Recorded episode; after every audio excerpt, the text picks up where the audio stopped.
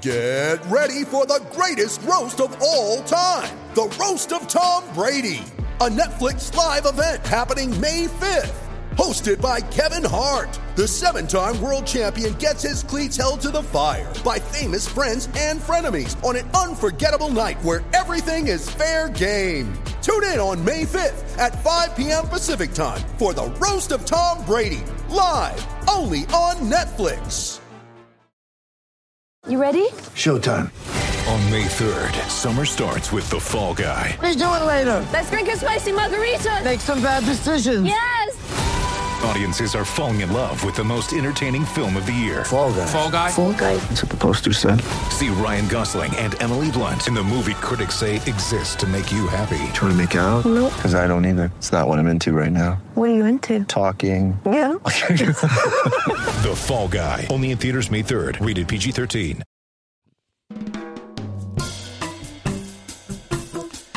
Hey, everybody, welcome back to another episode of Athletic Obscura, the podcast that is the home of the weird, strange, and unknown in sports. My name is Seth Mormon. Across the table from me, as always, is my good friend Richard Manning.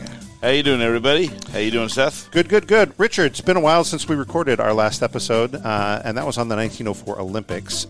That was awesome. That was strange. That was really gross. It- yeah, crazy. Yeah. If you missed it, go back, uh, give that one a listen because the 1904 Olympics were, yeah, weird, strange, and a lot of it unknown for sure. Yeah. Uh, but today, Rich, we're going to go back even further in history um, for a very good reason. But I don't want to get ahead of ourselves. So, um, you know, Rich, it is the most wonderful time of the year. Uh, what? It's not Christmas. It's not.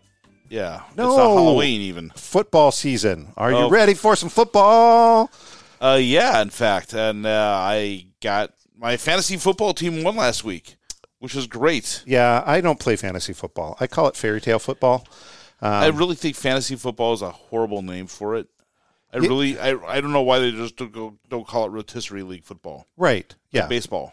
Yeah, or what do they call it in the video games? There's like the manager mode or Yeah. something like that. That would that would make a lot of sense. I have a tough time watching Fantasy football. football, makes it sound like my quarterback is going to go off and like ride a horse and slay a dragon or something. You know, just Exactly, exactly. Um, now, the NFL has basically become the national pastime.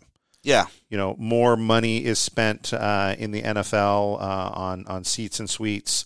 Uh, tailgating is huge. Uh, jersey market is robust. and now that you have um, the NFL embracing gambling like it does, that Huge. opens a whole nother avenue of revenue. Yep. and football is a year-round sport because ESPN, you know, even in the off season, ESPN will lead with football stories constantly. Oh, all the time, all the time, and e- even you know uh, some of the competing football leagues that have come and gone, uh, whether it's the USFL or whatever, uh, are all still living online. Dead Football League online. Uh, if you look at them, there's some really great things that are. That's not where we're going today. Right. Anyways, uh, Saturdays college football. College football, yeah. You can watch college football for like 15 hours straight on a on a Saturday. Yeah, Like- and that even goes that even goes deep to Thursday because you still have your Thursday night games, and uh, then like you said, just wall to wall football from like you know on the West Coast, you could wake up at eight in the morning, watch your first game,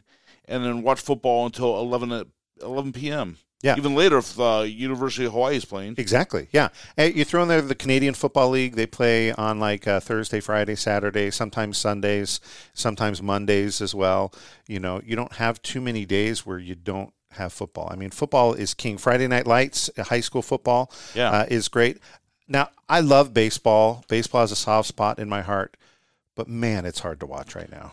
I love baseball too, but you know, we've you and I are both of the same age, so we grew up uh, watching the same era of baseball, and so we remember the days of like you know complete games and relievers pitching three innings to earn a save, Yep. and you know small ball and hit and run and all the strategy. And unfortunately now it's reduced. The game is it seems like it's been reduced to throwers instead of pitchers Yep. and strikeouts and home runs. Yeah, there's there's not a lot of, of subtlety to it anymore. It's and it- just not fun to watch. Yeah, everything gets micromanaged, and anyways, we're not we're not going to be hitting there um, uh, either. Uh, now, a few teams withstanding, one of them here in the Los Angeles area. NFL stadiums are packed with fans. Oh, no, that one team is packed with fans, just Well- not uh, fans that root for the actual home That's team. that's true. That's true. yeah, I think Um, they played Dallas this as the week that we're recording this. Yeah. and it's just going to be you know it's going to be Irving, Texas, all over again. It's Even though gonna- they don't play in Irving anymore, but It- you know it- what I mean. It's going to be it's going to be you know 75 25 Cowboys fans. That might be in generous. in that, in that building. Yeah, it's it's just sad.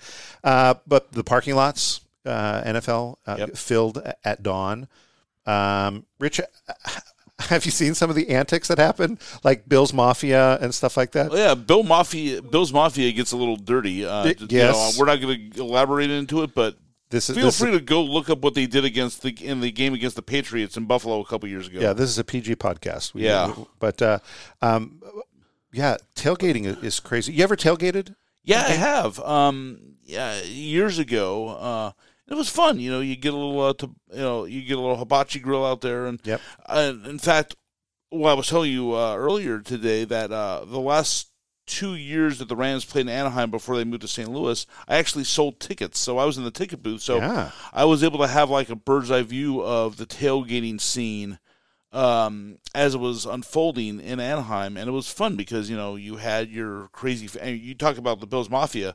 I'm old enough to remember the melon heads that would show up in the Rams in the corner, and Sure. then of course you also have you know great fan groups like the Dog Pound in Cleveland, the Black Hole in uh, Vegas for the Raiders. Uh, the Cheeseheads in Green Bay, the list goes on. I know we're not talking about that, but That sounds like a whole other podcast. Yeah. We'll definitely get there. I've done some tailgating um, back in, in the days when the Chargers were down in San Diego. I had a friend of mine who had some season seats, and we would go down. And I mean, we would be in line to get into the parking lot before the sun was up. Yeah, now was that in the days before the they had the uh, public train transit that would go right Yeah. into the uh, parking lot? Yeah. yeah. It, it was it was before that, and it was great. I mean, so you, I mean, you start and you you know you crack open a beer at like you know seven in the morning, and you know, I I remember a couple of games that I don't remember really going into the stadium with a lot of clarity because there was like, you know, I'm like, well, the beers are going to be ten bucks inside. We've Yeah. got a case of Coors Light out here anyway. And plus, you had guys like Craig Whelihan as the Chargers quarterback.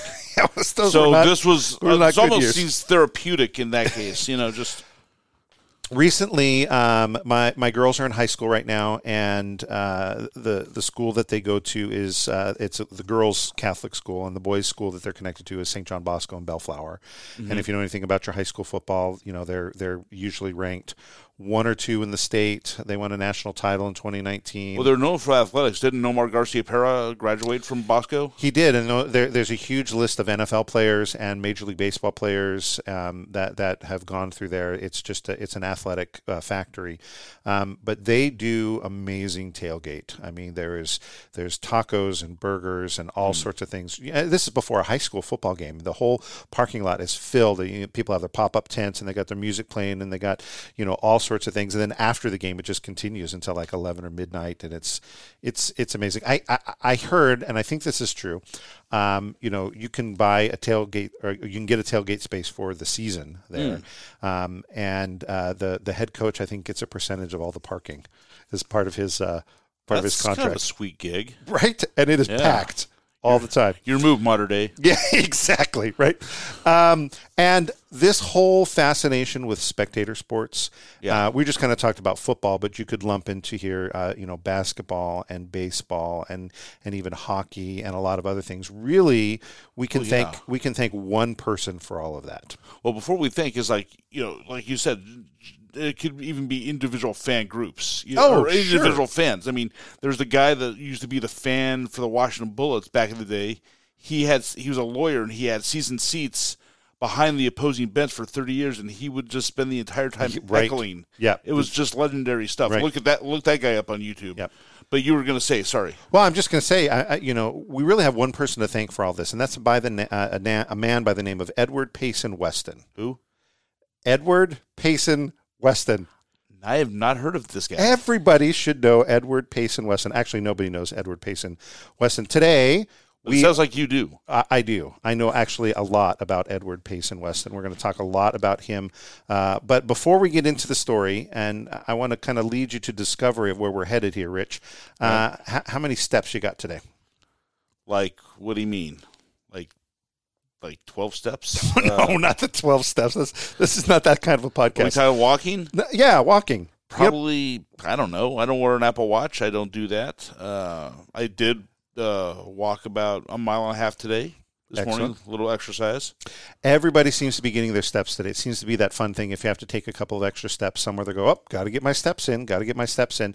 Uh, I went on that bandwagon a number of years ago. I've had a Fitbit, uh, more than one Fitbit. I wear an Apple Watch, and uh, they say, and I guess the they is. Um, Depends on who you ask who the they is. Uh, the goal is that every person should have 10,000 steps a day. And that works out to be about, about five miles a day. Mm-hmm. You know, now there's a 2010 study in the Journal of Medicine and Science in Sports and Exercise that found that American adults, on average, take 5,117 steps a day, and that's counting like every single step from the time you get out of bed until you get into bed, and that's about 2.5 miles per day. Now, Richard, I want you to keep those kind of you know numbers in your head. Five miles a day is an active person. Right. 2.5 is the is the average. All right? Now, the conclusion of that study reads that low levels of ambulatory physical activity are contributing to the high prevalence of adult obesity in the United States.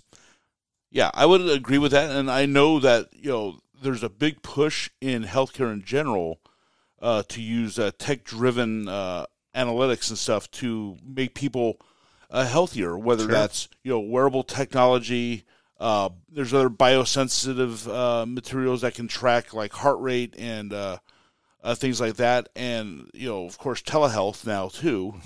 Uh, and then electronic health records where people can access their stuff. The goal is to make people more proactive to theoretically live healthier lives, increase our well being, and then also lower doctor visits and lower their healthcare costs, which is better for everybody. Absolutely. And five miles a day, uh, they say, is, is a pretty good thing. Now, there are some days I- get lots of steps. Um, there are other days I'm plopped in front of my computer all day and get nothing.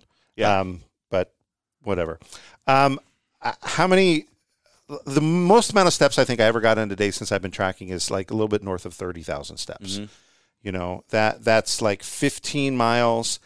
I was dying at the end of the day. That's rough. I mean, I, well, just uh, this last week, uh, I did a walk, uh, six mile walk. Um, you know, to and from, uh, essentially walking to dinner and then walking back, and um, that was, uh, you know, uh, even that amount, you know, you, you become like a little bit of a sweaty mess. You know, if, especially if it's in a warmer or a humid uh, condition. Sure. Uh, how how how far you think you could walk in a day? I don't know. I mean, I did six miles, and I, I even though I was uh, a little tired, I, I felt comfortable. It wasn't like I was out of breath, so I could probably walk ten if I need to. Yeah, I bet you could do more. Like if you were, um, if we were at like uh, uh, some amusement park or some you know thing that we were going to be Well, walking around I think day. the thing is, you don't if you don't think about it, Yeah. you don't really think about how much you're walking during the day.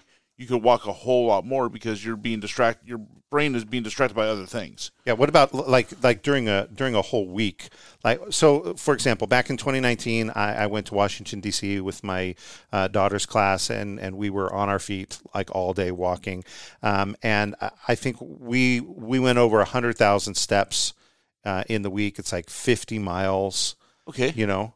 Yeah, and then uh, you know, so I go, you know, when there's not a pandemic going on, I go to New York uh, on business at least once a year. And the first time my wife and I went there, when she had the Fitbit, uh, she re- started to record miles because we could record mileage on her phone. And in five days, we tracked and we walked 42 miles. Yeah. So I'm sure if we were there for the sixth day, like you were in Yeah. DC, we would have probably hit that 50 mile mark. e- easy to do, and it, Yeah. and it's it's it's a long way. And just to think, you know, fifty miles in a week, man, that just is sounds like like like a huge. But I'm going to tell you, That's Richard, great though, because but you know where where what where are we going with this? So I'm going to tell you that fifty miles in a week is nothing for our friend Mr. Weston. All right. Okay. So I'm going to take you back in time when walking was America's favorite spectator sport. Yes, I said it. Walking. Walking. Now, in fact, everything you know about spectator sports in America has its roots in something that is called pedestrianism.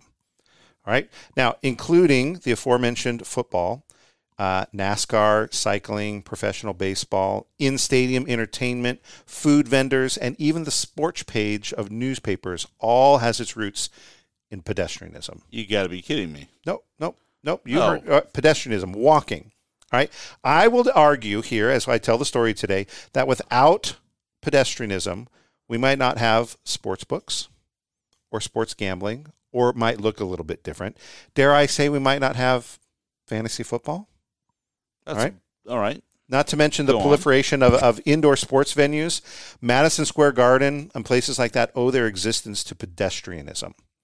Um, also, through pedestrianism, uh, uh, it also animated other areas of life and culture uh, American British relationship, class warfare, racial injustice, women's rights, police corruption, immigration, and religious zealotry all have their roots in pedestrianism. That's a bold statement. It is. There will be accusations before we're done with this story of corruption and the use of perform- performance enhancing drugs. Performance enhancing drugs. Yes. For walking. For walking. It's crazy. Ah. But before we put on our walking shoes, we have to take a little bit of a break. Um, on the other side of the break, we'll be back to talk about Mr. Weston and the whole idea of pedestrianism. Hold on. We'll be right back.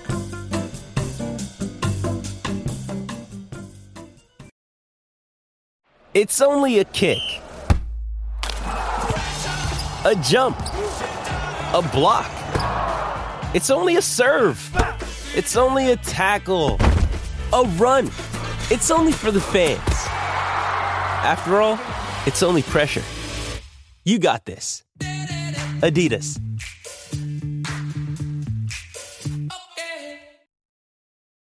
Your brain needs support, and new OLLY Brainy Chews are a delightful way to take care of your cognitive health. Made with scientifically backed ingredients like Thai ginger, L-theanine, and caffeine, Brainy Chews support healthy brain function and help you find your focus, stay chill, or get energized. Be kind to your mind and get these nootropic chews at olly.com. That's O-L-L-Y.com. These statements have not been evaluated by the Food and Drug Administration. This product is not intended to diagnose, treat, cure, or prevent any disease. Rich and I may be new at podcasting, but our podcast partner is not. We use Anchor.fm to host and distribute the Athletic Obscura podcast. If you haven't heard about Anchor, it's the easiest way we have found to make and distribute a podcast. Let me explain. First of all, it's totally free, which is a huge selling point for us. Second, there are a ton of creation tools that allow you to record and edit your podcast right from your phone or computer. No additional software needed and no complex programs to learn. Once you've recorded your podcast, Anchor will distribute it for you so it can be heard on Spotify, Apple Podcasts, and many, many more. One of the coolest things is that you can actually make money from your podcast right away. No need to wait to grow your audience as there are no minimum listener requirements to be met, which helps you when you're just starting out. Anchor has everything you need to make a podcast all in one place. Download the free Anchor app or go to anchor.fm to get started. Well, welcome back. Welcome back to the the story here. Um, well, where should we head here, Richard? You, Okay, I, I'm trying to like just wrap my head around uh, walking as a sport. I mean, I get it because I know there's like the Olympics Sure. where they do have walking. It's the sport that uh, that looks like everybody's trying to hold back going to the bathroom or run to the bathroom. Uh, those know, walkers can walk fast. they do, and it's weird because if you, have you ever watched walking in the Olympics? Yeah, where they have the rules where it's like, nope, you're actually looking like you're breaking into a jog. yeah, yeah. You're penalized. Yeah. It's like weird, but yeah, the way the the, the gate is just They have you to have they have to have both uh, both feet touching at the same time. Yeah. this is part of our story, Richard. We're going to get into a little All bit right. uh, of that. So, so yes, this is sort of like that Olympic thing, but it's not really like that Olympic Well, thing. Well, you did all the research. I mean, you literally have a book. So I, uh, I do have a book. So uh, I'm going to let you just you know take the wheel on this one. Okay, Richard. So um, buckle up. We're going to talk about uh, pedestrianism. Uh, I have uh, a a great book. It is entitled Pedestrianism When Watching People Walk was America's favorite spectator sport. It's by uh, an author named Matthew Allego or Allegio. Uh, and I want to read you the, the preface for this. And this will kind of get things set up. There's going to be some characters in here we'll end up talking about um, a, a, little bit later, but here is uh, the preface. Dan O'Leary staggered around the dusty track on the floor of Madison Square Garden like a drunken man. Um, uh, Da, da, da, Sweat streamed down his face, saturating the bandana he wore tied around his neck. The thousands in attendance watched in stunned silence as O'Leary struggled to stay on his feet. His emaciated body bent like a wheat stalk in a thunderstorm. His countenance was appalling, a mouth agape, cheeks hollow, eyes barely open. One spectator said he looked like a corpse, but nobody looked away. The audience was transfixed. transfixed. It was noon on Wednesday, March the 12th, 1879, the third day of the Astley Belt Race, a six day walking match to determine the world's champion pedestrian. This was the biggest sporting event of the year, a Gilded Age version of Wimbledon or the Masters golf tournament, and Dan O'Leary, an Irish immigrant from Chicago, was America's best hope for winning the race. He'd been circling the one eighth of a mile oval inside the garden for two and a half days, practically nonstop. He completed 1,624 laps, 203 miles, but was still more than 30 miles behind the race leader, an Englishman named Charles Rowell. O'Leary had walked nearly 3,000 miles in various competitions over the past 12 months, and now his body was broken. Later in the afternoon, O'Leary retreated to his tent and collapsed on his bed. A doctor summoned to examine O'Leary declared him simply used up.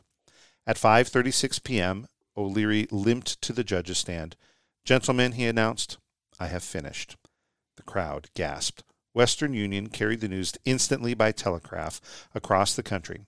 Within an hour, extra editions of the newspaper began appearing on street corners from New York to San Francisco, announcing the shocking news in bold front page headlines O'Leary quits. Dan O'Leary's withdrawal from the Astley Belt Race was national news because at the time competitive walking was the most popular spectator sport in the United States. In the 1870s and 1880s, fans regularly packed massive arenas like the first Madison Square Garden and Chicago's Interstate Exposition Building, paying 25 or 50 cents apiece to watch people walk in circles for days at a time. As one newspaper pointed out, a great walking match was as talked about as the weather. Running was sometimes allowed. However, as we shall see, it is not an especially effective strategy. The sport known as pedestrianism spawned America's first celebrity athletes. The forerunners, or four walkers actually, of LeBron James and Tiger Woods. Dan O'Leary was as famous as President Chester A. Arthur, himself, who was a huge fan of the sport. The top pedestrians earned a fortune in prize money and endorsement deals. O'Leary was the outs- was the spokesman for a brand of salt and their images appeared on some of the first cigarette trading cards, which children collected as avidly as later generations would collect baseball cards. The sport opened up doors for immigrants, African Americans, and women, affording those underprivileged groups unprecedented opportunities for status and wealth. Less laudably, pedestrianism also gave professional sports its first doping scandal. It is no coincidence that pedestrianism's rise coincided with the Industrial Revolution. Throughout the 19th century, rapid increase in mechanization and urbanization resulted in something previously unimaginable. To all but the very rich, leisure, something called leisure time. For the first time, millions of ordinary people had free time on their hands, and many chose to spend it watching other people walk. What does that say about them and their times? And what does it say about us and ours as we regard them as quaint, even simple for having done so? Uh, in the following pages, we will examine competitive walking's peculiar appeal, its rise and fall, and its enduring influence. Um, in many ways, and I've said some of this before already, in many ways, pedestrianism marked the beginning of modern spectator sports in the United States. Never before had so many people attended, and not coincidentally wagered on, athletic events. Never before had the media devoted so much attention to them. NASCAR, the National Football League, even sports radio, all are legacies of pedestrianism. Uh, above all, oh, I can't turn the page here, Richard. oh. All right, Technical difficulties. Yeah, here we go. Above all, however, this is the story of the pedestrians themselves, men and women who performed unimaginable feats of human endurance, walking for days and weeks on end, always under punishing conditions. What they achieved is as remarkable as the achievements of today's best endurance athletes. Their names deserve to be remembered, and they ought to assume their rightful place in the pantheon of history's great athletes. That's strange. That, I mean, that's just the only way I can think of, and I, I have to just quantify that because you know we're in the 21st century, and that just like the author says, it just sounds quaint. Then again, I also thought about as you read that, I also thought about well, ten years ago, we would have thought kids watching YouTube videos of people playing video games was kind of strange. Right? Now, look how much money esports It's makes. huge. So yeah, Huge. So that kind of, you know, is just something that's watching people play video games. I think the DNA, the more I think about it, is connected to, into this. Yeah, but uh, there there is there's this idea that people like to watch things, Right. and and, and you, you- I mean, it, it could get twisted and dark pretty quickly. Yeah, and I actually have, you know, as you said that because yeah, there is the inherent need for people to be uh, spectators. I mean, the one thing that I think of is 1861, uh, the Civil War, the Battle of Bull Run, which was the like the first major war or the first major battle of the Civil War, and there were picnickers, there were spectators that had gathered picnics and they brought their opera glasses and they brought you know bottles of you know wine or whatever champagne uh, congress people showed up uh, to watch this and the whole reason was they thought whoa this is going to be the first war and the union is going to go and uh, defeat the confederates and it turned out to be a bloody war that the union soldiers were unprepared for and the spectators, you know, realized really quickly that they made a huge mistake and they scrambled to safety. But think about that. It's like the need to watch, you know, something. Mm-hmm. It's the the need to spectate, and that was like, hey, let's go and watch a bloody uh, a Civil War battle. Let's watch a military battle. That's insane. You know, I, you know, spectator sports, you know, are, are not a new phenomenon. I mean, back in, in Roman times, you know, The they, Christians eating the lions. yeah, Yeah. yeah, they have they have the whole Christians Feeding eat, the- eating the lights. Fighting the yeah, being fed to the lions. well, that, that and the gladiators and stuff. Yep. But but I think that that was also a product of of that particular culture because again they had um, you know there's concentration of people living in the city. There Mm-hmm. was um, uh, there was enough uh, wealth that was there. People had some free time and some leisure time, and so this whole thing, you know, people want to see those things. And besides, what did the Romans ever do for us? Right. There's your Monty Python uh, reference for you there. So, All right, let's get some perspective about pedestrianism, and, and really we need to go back a little bit further. You know, what, right. what I had talked about uh, is you know about 1870s, but let's go all the way back to 1809 in right. England, uh, 70 miles north of London, uh, and this is kind of where pedestrianism begins, and of course it begins with a bet. All right. as everything does, yeah, right? it, it's a gentleman's wager, and I would guess there was some drinking involved. Shocking. I Gasp. know. All right. Uh, so, 29 year old um, Captain Robert Barclay made a wager with a man named James Webster. Uh, if Barclay could walk, and here's the thing I bet that you could walk one mile every hour for a thousand consecutive hours. N- Yeah, that's the bet. uh, that's a dumb bet. Can you walk one mile every hour for a thousand consecutive hours? So Webster said that if Barclay could do it, he would pay him a thousand guineas. Now, this is not a little bit of money. All right. So this is uh, in the time in Britain, uh, average worker made about a guinea a week. So this is maybe about three years' wages for a, a common worker. Yeah. Now, let's talk about a thousand consecutive hours. That's 41 days of walking a mile every hour consecutively. All right. Or we could say it this way it was eight hours less than six weeks. No. right? There's a Stephen King novel about this. It's called The Long or story. It's called The Long Walk and the premise is the people have to walk like four miles within an hour, and if they don't, they get they get shot to death by the state. Oh my gosh. Yeah, it's a brutal book. So this But this was a bet. this is a bet. All right. So so so um, this whole thing uh, uh, when Barclay starts doing this, uh, the newspapers called it the greatest human feat ever attempted. And it seemed like it was going to be absolutely bonkers. Now, the book, again, the book that I'm talking about, Pedestrianism, When Watching People Walk was America's Favorite Spectator Sport by Matthew Alego, um, catalogs this whole thing. And there's so much in this book, Richard, that I would really highly recommend. If you if you like history and sports, you will love that book. Just looking at the name of the guy, uh, the author, it looks like it's pronounced Algeo. Sure. Instead of Alge- instead of Alego. A L G E O. Yeah. Algeo, Algeo, whatever. Okay. Um, but a great, fantastic book. Right. Um, I, I would I would highly recommend it. Now let's get back to to, to Barclay. Okay. Name Barclay ring a bell to you, Richard?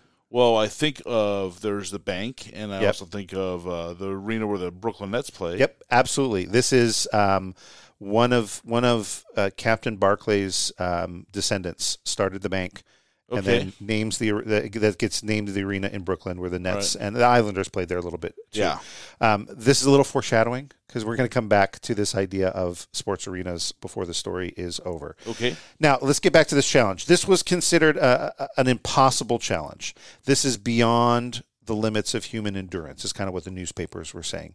Uh, but Barclay goes, not a problem. It's just one mile every hour for eight weeks. So That's so he he had set it up uh, out of his house uh, that there was a, a path and there was a white stake that was a half a mile down that was driven into the ground. He would walk out to the white stake, walk around it, and walk back. And he did some interesting things, like he would um, at uh, you know right at uh, the almost to the top of the hour, he would walk a mile and then as soon as he got back it would be the next hour. So then he would walk another mile and then he would have a long time to take to, to sleep or to rest or right. to eat. So that's kind of kind of what he did. Um, barclay's a scotsman he was born into the athletic tradition of his home highland games Okay. he, he participated in the highland games so. Is this guy like a slight build, or did he have? Was he burly enough to like do caber tossing yeah, and stuff he like was that? caber tossing and and you know uh, moving the big stones Okay. and all that. He was he was a, a, a an athlete. In fact, uh, the newspaper described him as having a staunch partiality for general athletic exercises. All right. So so this he's he's he's got it in it. Now, I want you to think about doing something every single hour for a thousand consecutive hours. Sleep deprivation Yeah. has got to be a, a major issue here. Yeah. Even if like he like banks his time, like he says, like have like you know 30, 40 minutes of sleep. That's still just 30, 40 minutes of sleep. Right, absolutely. And also you have the weather. I mean, what if it's pouring down rain and you can't at some point in these 41 days can you try to Right. to you have you have to get it done or else you're going to lose the bet. Now, and that's a big problem, you know, because this takes place in the UK, yep. and rain is kind of a uh, uh, a common th- occurrence. And we're 70 miles north of London, so you know the further north you go, the more rain Yep. you're going to have. Now, it, it turns out that Barclay is a, what what they call a polyphasic sleeper. So he can get his allotted sleep in small little chunks. okay, so like the Da Vinci sleep. Right, and Right. Thomas Ed- Thomas Edison is the same. Okay. uh, a number of these people who you know they'll sleep, they'll cat nap, and they'll you know that's not me. I'm a monophasic sleeper. I need like my good you know eight hours at night. Yeah. Um, but so it turns out that this event became extremely popular. Uh, thousands made the trek out to the countryside to watch. It was said that there were no uh, uh, inns or hotel rooms or any beds available for 20 miles around. Holy cow! So thousands of people uh, sh- showed up. People started erecting tents in the fields, um, and many, many more people claimed to be there than were probably in attendance. So it's like I was there to watch Barclay walk. Right, exactly. This is back to the uh, old, uh, you know, if everybody who said they were at Woodstock was actually at Woodstock, there would be, you know, two million people there. Uh, all right, so this is now, uh, this is in July. Um, He finishes, and it, there's bedlam. I There are thousands of people lining the road. The crowds erupting in thunderous applause. Church bells are pealing in his honor. All right, it's frontline headlines, uh, front page headlines uh, in the newspapers. It, this is a, this is a huge, not just sports story.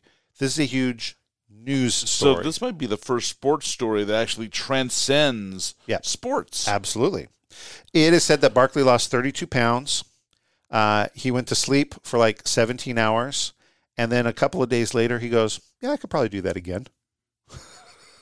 so did the guy like do a double or nothing bet on him, or did he try to recoup his money? Because the, the other guy has to think, oh yeah, this is easy money, and then Well, oh crud, I now have to give this guy three years worth of wages. We'll get into some of that in in the story as it comes out in when this uh, takes off in America. But this is the competitive walking craze that that kind of happens in Britain, and th- the one thing that it spawned is a huge wagering side business.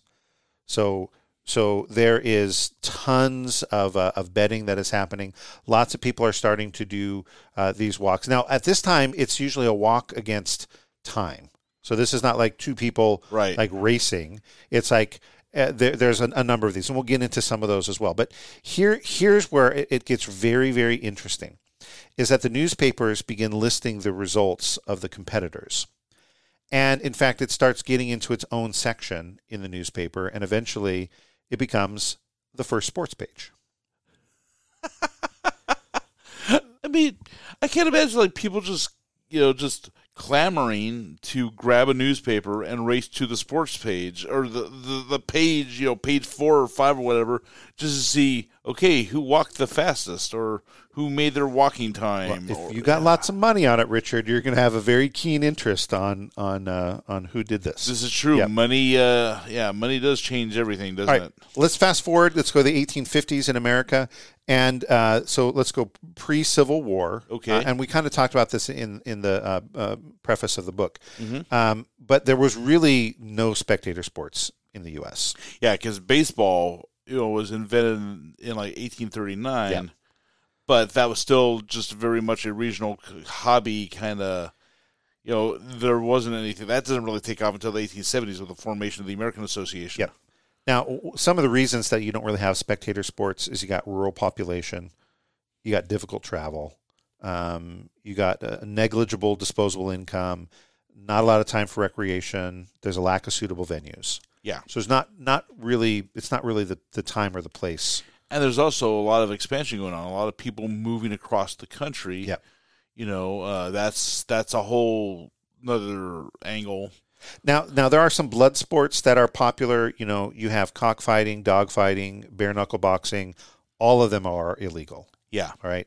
And now there's lots of betting that happen on this, but this is all on the, the, the margins of society. This Right. is not mainline And I all. wonder if because all these things, the cockfighting, the dogfighting, the bare knuckle boxing, they're all illicit behavior Yep. that they exchange money, you know, underground. I wonder if this is the birth of sports gambling having a dirty reputation and Oh, being yeah. seedy. I, because it could. I, I think so because it wasn't you know sports gambling then has in America has their roots in all these illicit activities and people that were you have to imagine the people were doing this weren't the upper crust of society. Right.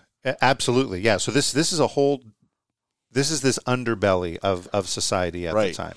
Now, um, baseball, we talked about that a little bit already. It's in its infancy. Yep. Uh, but you need a lot of people, you need a large space, um, and you need the time. Yeah, I mean baseball diamonds around the country, especially in like rural populations and stuff like that, they're not going to build a bunch of baseball diamonds. Especially, this is the point where people are buying, uh, snapping up land, manifest destiny, what have you. They're not going to take some of that land and say, "Hey, let's build a baseball diamond." Right. And, What and, is a baseball diamond? And in fact, i during the Civil War is kind of where you know th- this game kind of starts spreading, Yeah. and, and becomes becomes popular. Because it comes to pass the time. It- It's for the soldiers to pass the time. Exactly, and it's not. It, it was not built as a spectator sport. It was built as people to actually participate in it. Yeah. So it becomes a spectator sport, but I think only because of really uh, what happens in pedestrianism is Right. really what kind of leads this to it. So let's get let's get back to uh, this uh, Edward Payson uh, Weston. This is kind of our first hero of of the story here. Uh, he's a door to door bookseller. Uh, he's living kind of in the New England area. Okay. And um, he uh, and uh, another friend decide to make a wager. So this whole thing is based on bets. it's all based on bets. and again, I'm sure alcohol was involved. I'm sure it was. So So it's all beer bets. Yeah, here is here is the here's the bet. Now, uh, Weston believed uh, that Lincoln is going to lose the presidential election of 1860. All right. um, and uh, um, he makes a wager with his friend George Eddy. He, here's the bet: the loser has to walk from the state house in Boston to the Capitol in Washington in 10 consecutive days.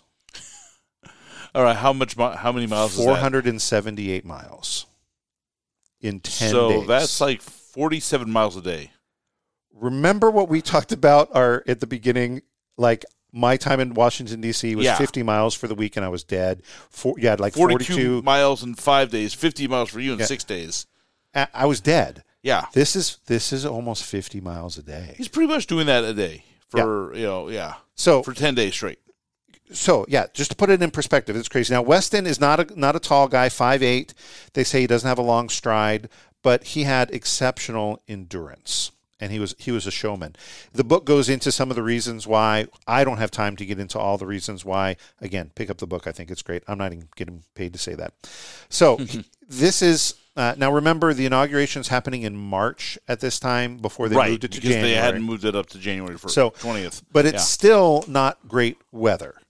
And there's no like interstates. There's no like great roads. To yeah. get There's no there's not even the U.S. Uh, highway system no, at this point. No, th- th- there's there's not. All right, he needed some money to to pay for this. So not only is there a bet involved, it's going to cost money for him to do it. Mm-hmm. So he's got to raise some money. There's also going to be um, a carriage that goes along with him that's got some supplies and some people that are traveling with him. But he's going to be doing the walking. Mm-hmm.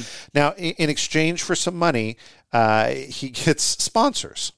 All right. All right. So again, going back to the roots of finding a sponsor, like the NASCAR, you know, has all, All those, the yeah, yeah, the, the stuff, the, the, the NBA stickers, has the you know, the jersey the patches, jersey, yeah. or, or, or the the helmet uh, decals in the NHL, and and all of those things, all things on the sidelines, uh, Yeah. the advertisements that you see over and over again um, in sporting events. All Yep. comes goes back to Weston here because Weston's got to find some sponsors. So he he gets um, in exchange for some money, he agrees to hand out promotional literature for Baker Sewing Machine Company in New York. okay. Um, he also has uh, uh, an agreement. And he's a door to door salesman, so that's kind of like a natural thing for him. Absolutely. So this is he's he's thinking of this already. I gotta. How am I going to get some money? I, I'm going to go. I'm going to be passing out this thing. He also gets sponsorship from a local pharmacy, a photographic studio, and a haberdashery. So this begs the question, uh, because you just said local pharmacy. If he's walking to Boston from Boston to Washington, uh, the further he gets away from Boston, the less relevant the advertising would be, right? Now, it seems to be that the pharmacy, the photographic studio, and the haberdashery were more local to the Boston area, Uh-huh. and that's you know he did that on the front end. But for the for the sewing company, he did the entire way. Okay. this is a big uh, New York company, right. All right. There's the Rubber Clothing Company, which is a, a great name for a company. The Rubber Clothing Company is the name of it. That's Um, crazy. They uh, furnished him with a, a waterproof suit for the bad weather uh, in right. exchange for him to talk about it on the way. Um, he That's got to be pretty scientific and advanced for eighteen se- for Yeah. eighteen sixty. right, Yeah. right. Now, um, Weston uh, also is a, is a great promoter, so he mails the route and the itinerary to all the local newspapers along uh, the way. Okay, so this guy's pretty sharp. He's very sharp. All right.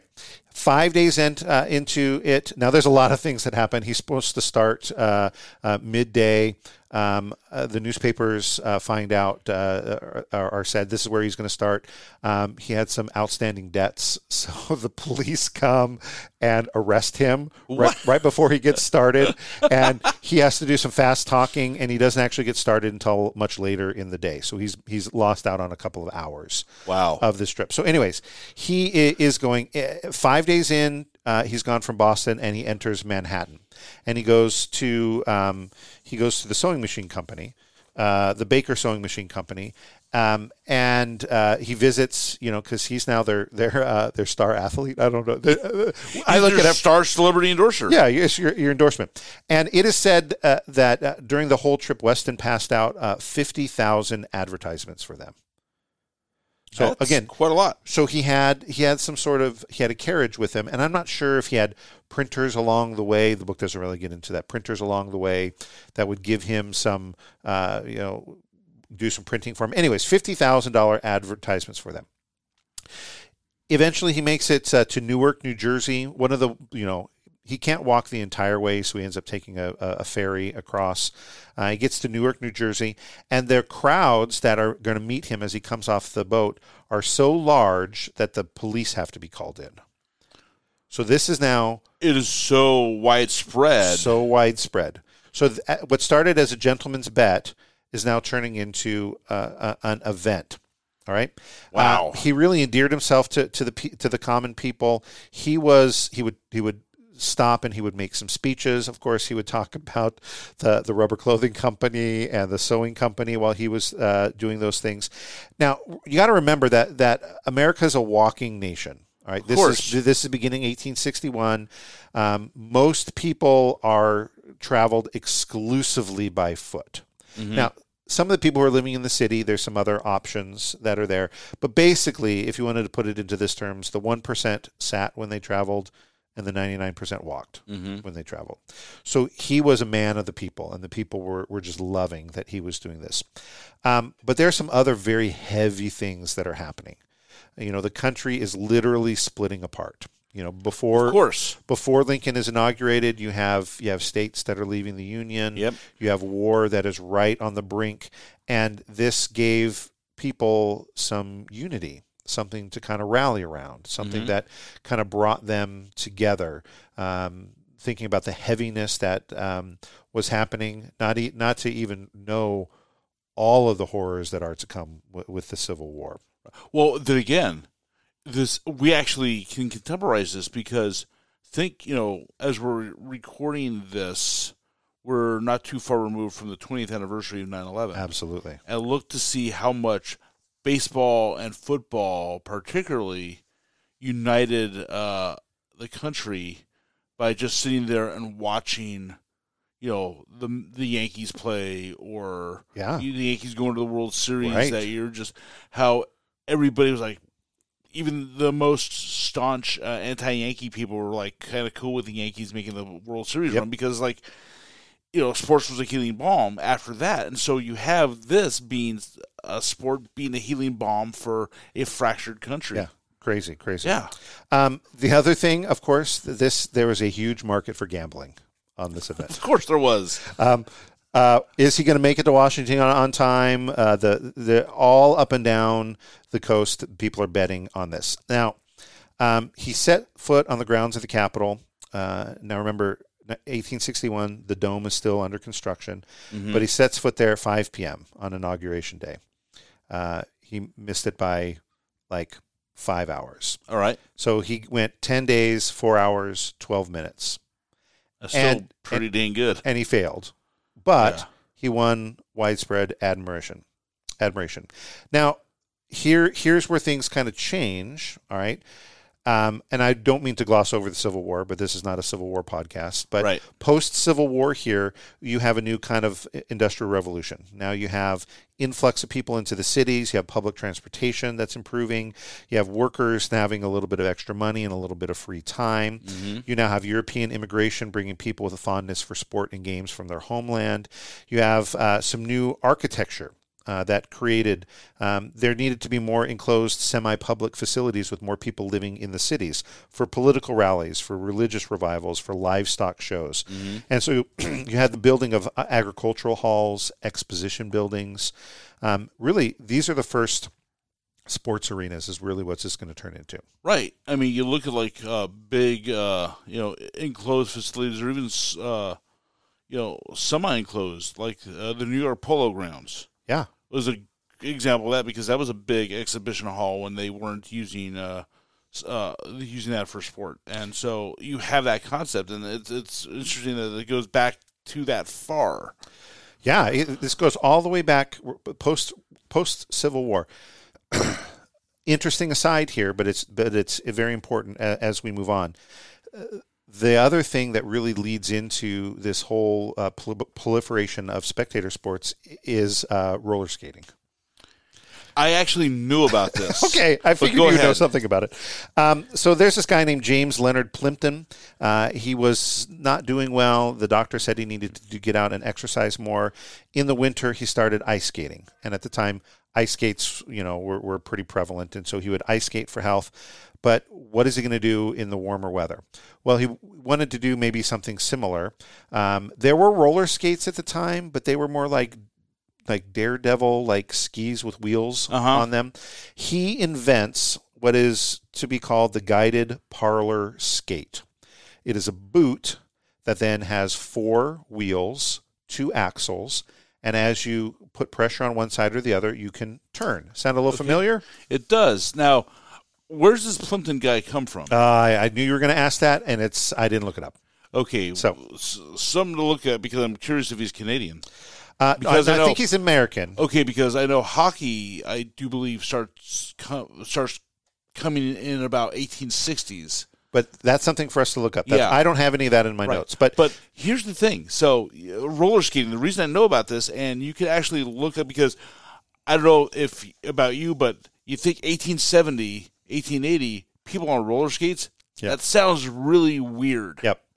However, so there's a a movie that came out in 1980. It's called Heaven's Gate. Yep. It is notorious for being a one of the worst movies ever. Long story short, the guy that directed The Deer Hunter, which won all kinds of awards, sure. was given carte blanche by the studio to make the movie that he wanted on his own terms. And he made this movie called Heaven's Gate, which wound up being way over budget, way long. The original cut was like five and a half hours. Mm. Uh, it was released, it was panned, it was bombed. It kind of ruined his career even they even re re, re, uh, released a uh, truncated version of this later on, and uh, the truncated version was still three and a half hours. Goodness. But I re- bring that up because the titular um, building in known as Heaven's Gate in the movie is a giant roller skating rink in Jackson Hole, Wyoming. now, this movie takes place in 1870. Yep. I don't recommend you watch the movie because why would you want to spend five and a half hours or even three and a half hours to watch the uh, shortened version of a movie that was considered a colossal failure? But you can go on YouTube and watch the roller skating sequences, and it's weird because these people are dressed in 1870s, you know, old west theme, you know, um, gear, and they're dancing on roller skates and they're skating around, and the scene starts with this kid uh, playing this fiddle, doing all these tricks with roller skates, while he's busting out this jam on this fiddle, and then they all come out and they dance, and it's really strange, and it gets really strange when you look at the context of the movie because 1980 this is when like roller disco was a thing. And yeah, there was right. A, you had like Xanadu and Starlight yeah. Express, and yeah. there was a movie that came out in '79 with Linda Blair, no less, called Roller Boogie. Oh, good old roller boogie. So there you go. So yeah. So if you want to like get a glimpse of what we're talking about, you I recommend at least going on the YouTube and looking at that scene from Heaven's Gate. Yeah. So so Plimpton's uh, invention of the guided parlor skate um, becomes uh, a, a, crazy popular thing in the United States. Uh, people are roller skating all over the place, and indoor rinks are popping up all across the country. Like from from coast to coast, you have indoor rinks.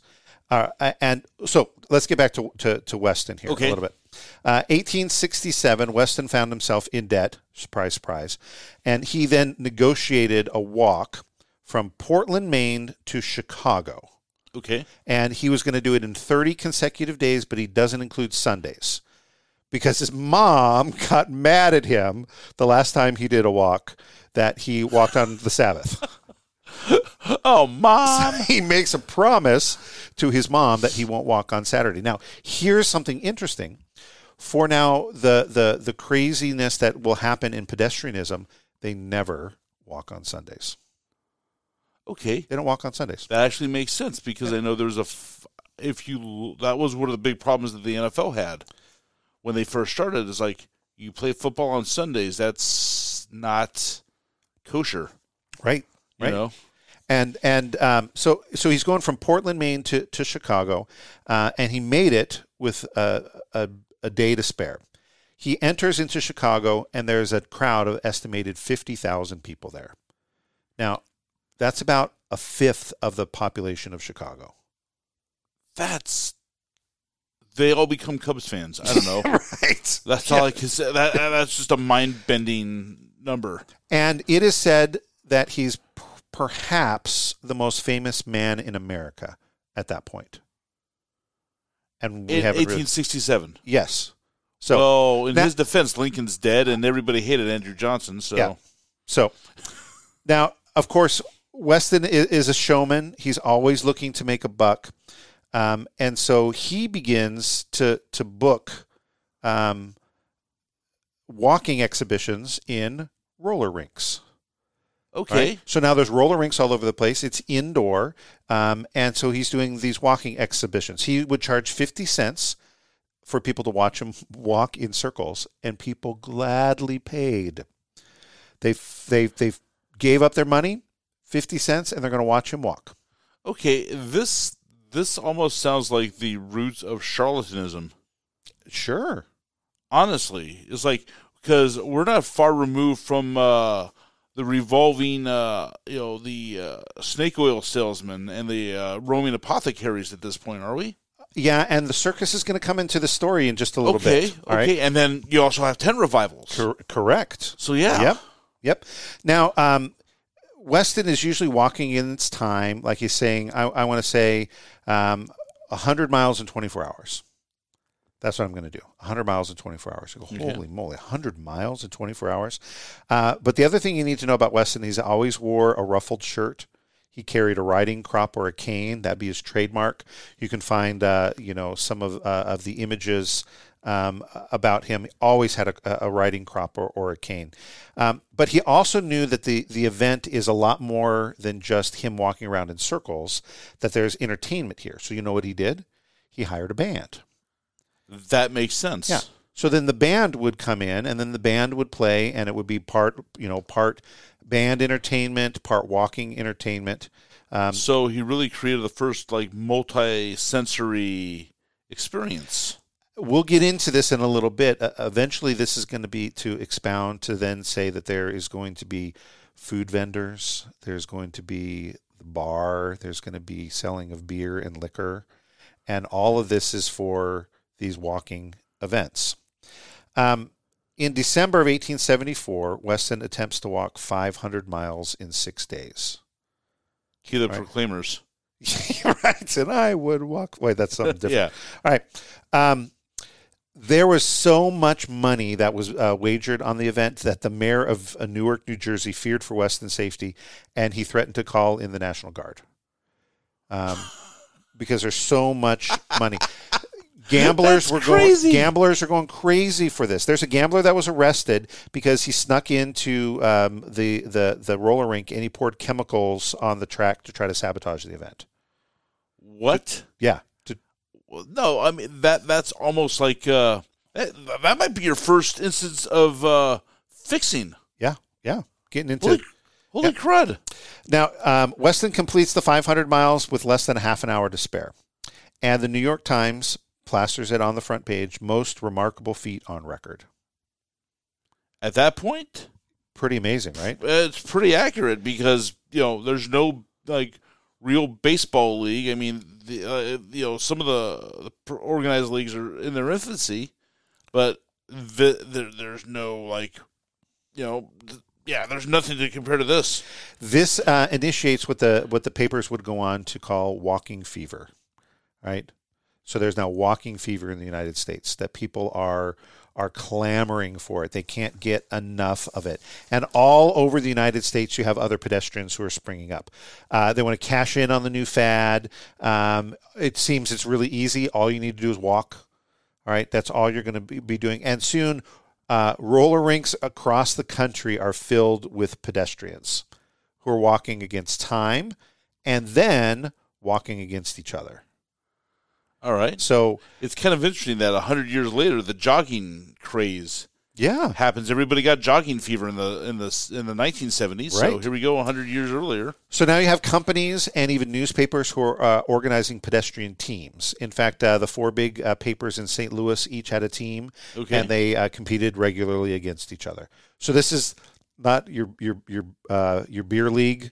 You know, Yeah. these, these are not the, the company softball, but Yeah. this is kind of the, the forerunner to that. Uh, in all of this, there's a new invention that becomes all the rage. People start wearing pedometers. Um, okay, is that like uh, the 19th century Fitbit? Absolutely, a 19th century Fitbit. Wow. So uh, it would it, there there'd be a, a- a mechanism in it that would uh, you would uh, that would determine that what is a step and it would count how many steps. So they were counting steps way back then. Wow, that's crazy. Uh, there's a cobbler named John Welsher. He devised a walking shoe that has built-in springs in it Okay. that would help you walk further, walk faster. Um, Mark Twain ends up being infected with walking fever. November 1874, he and a good friend attempted to walk 100 miles from Hartford to Boston. Uh, they gave up after 10 miles. Sounds about right. Yep. Sounds tweeny. They took the train, and uh, a reporter asked him, and this is uh, Mark Twain's quote There is no intention on our part to excite anybody's envy or make Mr. Weston feel badly, for we were not preparing for a big walk as much as for as much as for a delightful walk. Good old Nice. Twain. Good old Twain. There were other things that were starting. There was underwater walking. I'm guessing there would be some sort of a snorkel or something involved. Maybe the rubber uh, Rubber company, company. got involved in that. Probably. Uh, there was how far can you walk carrying a, a, a keg of beer? Oh, that sounds like uh, a, a university uh, Greek game on uh, Right, exactly.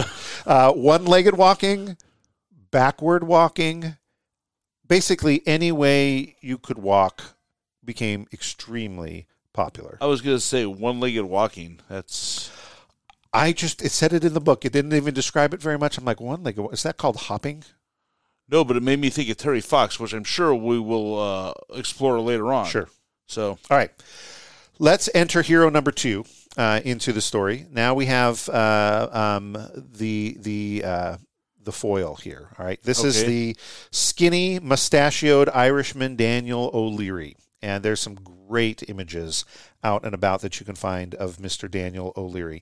Uh, he is the Daniel O'Leary that we ended up talking about in the preface of the book. Okay. He's going to come very be be very popular in this whole story. Now, uh, he's from he's from Ireland. He came to America in 1866 um, during the terrible famine in Ireland. He Uh-huh. had no money. He enjoyed hurling. By the way, the second episode in a row we've talked about hurling. but hurling's awesome. hurling is awesome. Um, but he also loved rowing. Uh, those were the two sports that uh, he had.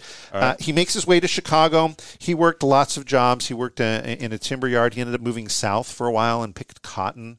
Um, but I guess he was very, very strong. Uh, had lots of uh, of, of of energy, um, and he became a door to door book salesman.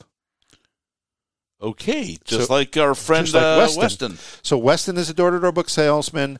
We have O'Leary as a door-to-door book salesman, but basically the similarities end there. All right, very very different individuals. Now, um, O'Leary sells a couple of things: gilded editions of the Bible. Okay. He sells Webster's Unabridged Dictionary, and he's in Chicago, and he does most of this on payment plans. All right, so good door-to-door salesman. You're gonna you're gonna buy this book, this dictionary of the Bible. You're gonna agree to pay X amount of money. Right. You're gonna get the Bible. You're gonna give me a down payment, and then over the next couple of months or years, whatever, you're gonna be paying me um, X amount to to uh, so then I'll be making my money back. Now, um, Great Chicago Fire, 1871 Right. basically wipes O'Leary out. Because if you think about it, the majority of the people that he has sold books to owe him hundreds of dollars. Okay. The fire not only wipes out the books, but the people are gone. Yeah. So now he can't collect. Right. Now he is underwater financially. All right. Other issue in the city of Chicago is anti-Irish um, uh, sentiment was widespread because Mm-hmm. another O'Leary was blamed for the fire. Catherine O'Leary. Catherine O'Leary and talk- cow. Talked about the cow knocking over the Yep. lantern. Now, the city of Chicago formally absolved Mrs. O'Leary of blame in 1997. That's a long time. Right. So basically, they, they determined that it wasn't her fault or her cow's fault. That just became the scapegoat of it. But what happened is there's a lot of Irish, uh, anti Irish sentiment in the city. Right. And, And that that- was ongoing anyway, just Correct. because, you know, Irish, you know, there was a lot of racism against Irish. Uh, And At against, the time. against a lot of uh, a lot of uh, immigrants. European immigrants. Absolutely. Yeah, absolutely. Yep. Um, so uh, O'Leary now to uh, is forced to walk out to the suburbs to make um, his door to door sales, Mm-hmm. and then he walks back um, every night. So there's not the L train for him to go anywhere. Right. There's not any of those things. So he's walking, which proves to be a, a pretty good thing for him. Now he hears about good old Weston because you could not um, avoid it, you know, especially Yeah. in Chicago. Huge story, national story. Um, O'Leary is hanging out um, with uh, a, a bunch of people, and they are talking about how awesome Weston is, uh, and he has a pretty terse exchange between Okay. those people. Um, and um, O'Leary thought that what Edward Payson Weston was doing yeah, it's fine, but he's just walking. Anybody could walk that far. And they said, What are you talking about? You know, you can't do that. Um, you think an immigrant can can do that? And it got actually a, a little bit ugly. Wow. Okay. Um, so O'Leary, being a, the fiery Irishman, he rents out a roller rink. of course he does. He rents out a roller rink on the west side of Chicago, and he announces that he's going to attempt to walk 100 miles in 24 hours. And during those 24 hours, he's only going to drink ice water and brandy. And he loves brandy, so he probably drinks a lot more brandy than, than ice water. All right. The second time we mentioned brandy and like uh, physical exertion. Absolutely, In this it's, thing. it's, it's great. Now he, he um, people pay. They uh, he fills the arena. He meets his goal. He's got 43 minutes to spare. Um, a month later, he walks 105 miles in 23 hours and 38 minutes. So now he's um, pushing uh, in into some really rare uh, territory. So he then challenges Weston. He challenges him to a 250 mile uh, walk. All right. Weston laughs it off. All right. He's, he is quoted as saying, make a good record first and meet me after. Which, for O'Leary, just ticked him off even more. Yeah. All right. Um, and so uh, O'Leary uh, rents out a roller rink, but this time he goes to Philadelphia. All right. So now he's All gone right. from Chicago to Philadelphia, a little bit more population there. And there in April of 1875, he breaks uh, Weston's 24 hour record by walking 116 miles in 23 hours, 12 minutes, and 53 seconds. So, so he That's impressive. yeah. Philadelphia Times wrote uh, Weston would have to look uh, to his laurels, for all of a sudden, in the height of his fame, a competitor springs up with uh, and bids fair to throw his best feats into the shade. This wonder bears the common enough name of Daniel O'Leary. so, 1875, throw in shade Yeah. is in the newspaper that that he's he's basically throwing shade okay? at his records. springs up to There's uh, typos in the in the to text. throw his best. Fe- oh my gosh, And he's throwing his best feet into the shade. He's throwing shade he's throwing shade. at, at Weston. Now, a month later, back in Chicago, uh, O'Leary then bested Wis- uh, Weston's most cherished walking record. He walks 500 miles in five days, 21 hours, 31 minutes, and 50 seconds. That's more than two hours faster than Weston. So now he's bested him in two different events. All right. To, to, to rub salt in the wound a little bit more of Weston, O'Leary has presented a gold medal uh, from the uh, from uh, I think it was the the from the city of Chicago, and they proclaimed him to be champion pedestrian of America. All right. So this gold medal he's wearing, champion pedestrian of America. Uh, this becomes a huge thing for the Irish community. They can rally around it, and in fact, people were loving pedestrianism so much that it actually started to bring a number of the immigrant communities and others together. That again, common something something common to to rally around.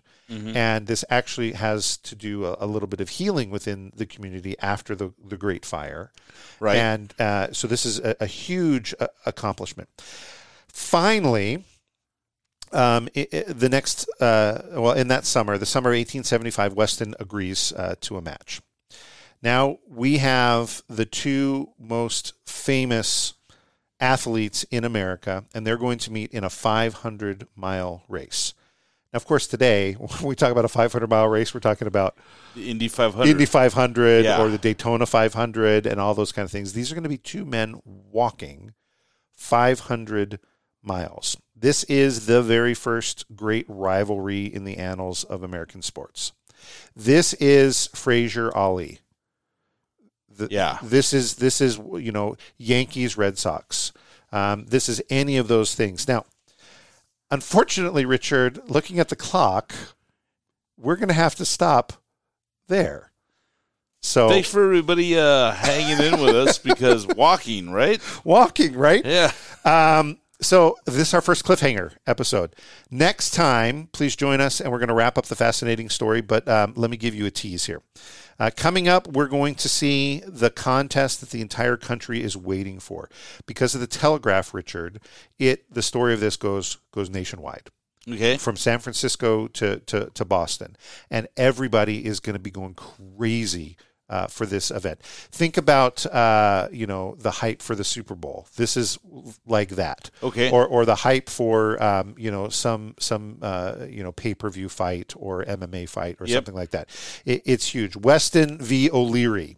And eventually we're going to know that this is going to be Weston v. O'Leary 1 because there's going to be more than one here All right. soon we're going to have a doping scandal we'll have a rematch we'll have an intervention from a member of the parliament of the uk All right. there will be championship belts police corruption a riot a tragedy new faces in the sport including women and minorities there'll be backlash to pedestrianism and eventually we'll see the downfall of the sport and then the lasting impact that pedestrian ha- pedestrianism has on sports today all of that and a few more surprises on the next episode of the Athletic Obscura podcast. Rich, any thoughts?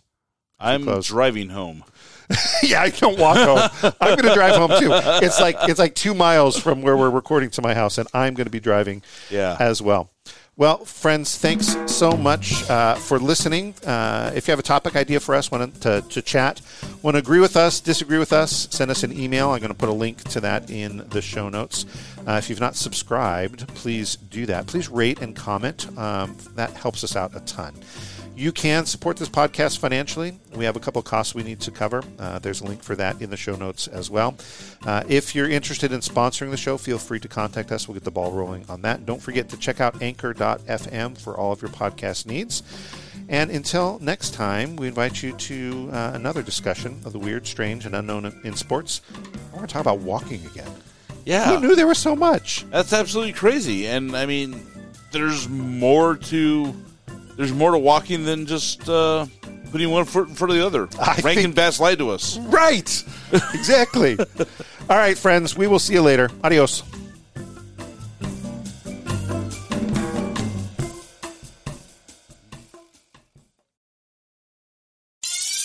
Hi, I'm Mark. And I'm Peter. We're the founders of Electricast Media, bringing you great podcasts like Nightmare Road Stories, Tech Talk Revolution, and Bodacious Minds. Electricast networks include Ruby for female empowerment, the Best Business Network, and GPN for geopolitics. We built this company to create community and amplify diverse voices, and we really appreciate your support. So keep listening to Electricast podcasts and hear the culture. Electricast. Ever thought about starting your own podcast? Do you have a business or a message you want to share with the world? Well, now it's easier than ever with Electricast. Hi, I'm Mark Netter. And I'm Peter Rafelson. We're the founders of Electricast Media. Whether you want to start a new podcast or already have one, join Electricast to grow your audience, monetize your content, and build your community. With our simple sign up, you get free promotion, world class analytics, premium ads, and personal support. Go to electricast.com and join our community today. Electricast. Transform your influence. Electricast. Electricast.